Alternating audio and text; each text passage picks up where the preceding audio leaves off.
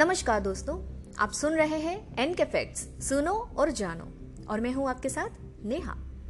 हमारे सौरमंडल और आकाशगंगा के बारे में इतना कुछ है कि हम अभी भी कुछ नहीं जानते हैं। अंतरिक्ष विशाल है। हमारे अपने सौरमंडल में अरबों आकाशगंगाओं और सितारों तथा ग्रहों के साथ अभी तक पूरी तरह से खोजा या समझा नहीं जा सका है। इसके बारे में वैज्ञानिकों का ज्ञान हमेशा विकसित हो रहा है। अंतरिक्ष पृथ्वी के वायुमंडल की ऊपरी सीमा से परे का क्षेत्र है। ये वो जगह है जहां हमारे ब्रह्मांड के सभी धूमकेतु, ग्रह, तारे, सौरमंडल और आकाशगंगाएं पाई जाती है। अंतरिक्ष एक निर्वात है, जिसका अर्थ है कि इसमें लगभग कुछ भी नहीं है, लेकिन ये पूरी तरह से खाली भी नहीं है। तो चलिए हमारे साथ जुड़ जाइए इस अविश्वसनीय ब्रह्मांड के सफर में और जानिए बेहद रोचक और चौंकाने वाली कुछ खास जानकारी। हम अक्सर अपने विस्तारित ब्रह्मांड को एक साधारण शब्द के साथ संदर्भित करते हैं, अंतरिक्ष। लेकिन अंतरिक्ष कहां से शुरू होता है? और इससे भी महत्वपूर्ण बात यह है कि यह क्या है?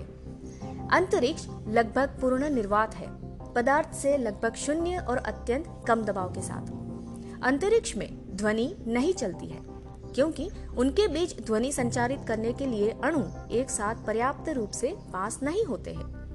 वैसे ये बिल्कुल खाली नहीं। गैस, धूल और अन्य पदार्थ ब्रह्मांड के खाली क्षेत्रों के आसपास तैरते हैं, जबकि अधिक भीड़ वाले क्षेत्र ग्रहों, सितारों और आकाशगंगाओं की मेजबानी कर सकते हैं। हमारी पृथ्वी बाध्य परिप्रेक्ष्य से बाहरी अंतरिक्ष को अक्सर समुद्र तल से लगभग बासठ मील या कहे सौ किलोमीटर ऊपर शुरू करने के लिए माना जाता है, जिसे कर्मन रेखा के रूप में जाना जाता है।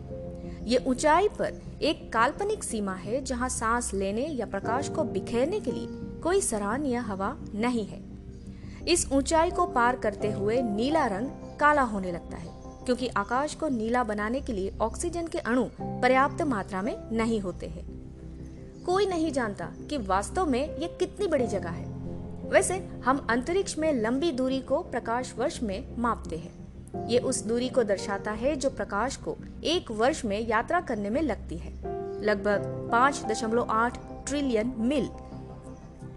हमारी दूरबीनों में दिखाई देने वाले प्रकाश से हमने लगभग तेरह दशमलव आठ अरब साल पहले हमारे ब्रह्मांड की शुरुआत करने वाले बिग बैंग तक पहुंचने वाली आकाश गंगाओं को चार्ट किया है। इसका मतलब है कि हम लगभग तेरह दशमलव आठ बिलियन प्रकाश वर्ष की दूरी पर अंतरिक्ष में देख सकते हैं, लेकिन ब्रह्मांड का विस्तार अभी भी जारी है। इसके अतिरिक्त खगोलविद पूरी तरह से सुनिश्चित नहीं है कि हमारा ब्रह्मांड सिर्फ एक ही है जो मौजूद है। इसका मतलब है कि अंतरिक्ष हमारे विचार से भी बहुत बड़ा हो सकता है। अंतरिक्ष के खाली क्षेत्रों को धब्बेदार करने वाले मलबे के अलावा अनुसंधान से पता चला है कि ये क्षेत्र विकिरण के विभिन्न रूपों के घर भी हैं। हमारे अपने सौरमंडल में सौर हवा, आवेशित कण जो सूर्य से प्रवाहित होते हैं, पूरे सौरमंडल में निकलते हैं और कभी कभी पृथ्वी के ध्रुवों के पास ऑरोरा भी पैदा करते हैं। ब्रह्मांडीय किरणें हमारे पड़ोस से भी उड़ती हैं, जो सौरमंडल के बाहर सुपरनोवा से निकलती है। वास्तव में ये ब्रह्मांड पूरी तरह से कॉस्मिक माइक्रोवेव बैकग्राउंड के रूप में जाना जाता है, जो अनिवार्य रूप से विस्फोट से बचा हुआ विकिरण है, जिसे आमतौर पर बिग बैंग के नाम से भी जाना जाता है। यह कॉस्मिक माइक्रोवेव बैकग्राउंड यानी कि सी एम बी सबसे पुराना विकिरण है, जिसे हमारे उपकरण पता लगा सकते हैं। ब्रह्मांड के सभी द्रव्यमान का लगभग अस्सी प्रतिशत हिस्सा वैज्ञानिकों ने डार्क मैटर कहा है, लेकिन ये ज्ञात नहीं है कि ये वास्तव में क्या है। हालांकि जबकि डार्क मैटर प्रकाश या ऊर्जा का उत्सर्जन नहीं करता है और इसलिए सीधे तौर पर देखा नहीं जा सकता है, वैज्ञानिकों को इस बात के भी सबूत मिले हैं कि ये ब्रह्मांड में अधिकांश मामले को बनाता है। वही डार्क एनर्जी का नाम डार्क मैटर के समान हो सकता है, लेकिन पूरे तरह से एक अलग ही घटक है। ब्रह्मांड का लगभग पचहत्तर प्रतिशत हिस्सा बनाने के लिए डार्क एनर्जी एक रहस्यमय और अज्ञात शक्ति है, जिसे वैज्ञानिक ब्रह्मांड के निरंतर विस्तार के लिए जिम्मेदार मानते हैं। तारे हमारे अपने सूर्य की तरह गैस के विशाल गोले हैं, जो अपना विकिरण उत्पन्न करते हैं। वे लाल सुपर जायंट से लेकर ठंडे सफेद बोनों तक हो सकते हैं। जो सुपरनोवा के बचे हुए हैं या स्टार विस्फोट होते हैं, जो तब होते हैं जब एक बड़ा गैस जलने के लिए बाहर निकलता है। यह विस्फोट पूरे ब्रह्मांड में तत्वों को फैलाता है और यही कारण है कि लोहे जैसे तत्व इस ब्रह्मांड में मौजूद है। तारों के विस्फोट भी अविश्वसनीय रूप से घने पिंडों को जन्म दे सकते हैं, जिन्हें न्यूट्रॉन स्टार कहा जाता है। और अगर ये न्यूट्रॉन स्टार विकिरण के स्पंदन भेजते हैं तो उन्हें पल्सर स्टार कहा जाता है। क्या आपको इस बारे में जानकारी थी? सौर मंडल के बाहर के ग्रहों या ग्रहों की परिभाषा को अभी भी आई ए यू द्वारा पुष्टि नहीं दी गई है, लेकिन अनिवार्य रूप से खगोलविद इसका अर्थ उन वस्तुओं से समझते हैं जो हमारे पड़ोस में ग्रहों की तरह व्यवहार करते हैं। सबसे पहला ऐसा ग्रह सन उन्नीस सौ बानवे में नक्षत्र पेगासस में पाया गया था और उस समय से हजारों विदेशी ग्रहों की पुष्टि हुई है, कई और संदिग्धों के साथ।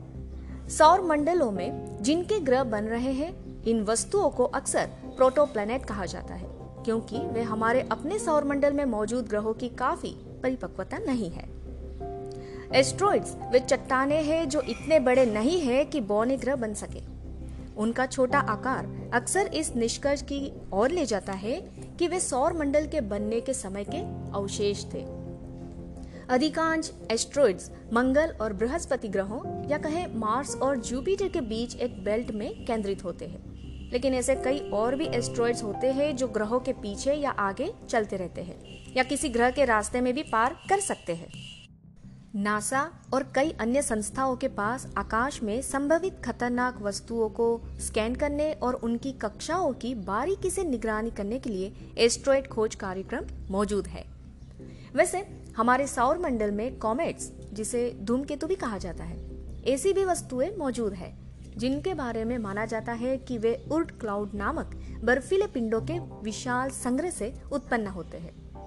जैसे ही कॉमेट्स सूर्य के पास आता है, हमारे तारों की गर्मी के कारण बर्फ पिघल जाती है और ये कॉमेट दूर हो जाते हैं। वैसे पूर्वजों ने अक्सर धूमकेतु को विनाश या पृथ्वी पर किसी प्रकार के विशाल परिवर्तन के साथ जोड़ा है, लेकिन हेली कॉमेट और संबंधित आवधिक या लौटने वाले कॉमेट्स की खोज से पता चला है कि वे सामान्य सौरमंडल की घटनाएं थी।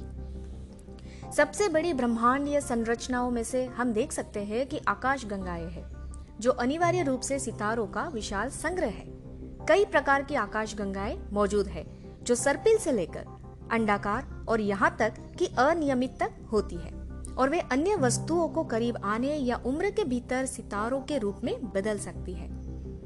आकाशगंगाओं के बड़े समूह ऐसे समूहों से बने होते हैं जो सैकड़ों या हजारों लाखों आकाशगंगाओं जैसे बड़े समूह होते हैं जो गुरुत्वाकर्षण से एक साथ बंधे होते हैं और वैज्ञानिक इन्हें ब्रह्मांड की सबसे बड़ी संरचना मानते हैं। आशा करते हैं आपको हमारा ऑडियो अच्छा लगा होगा।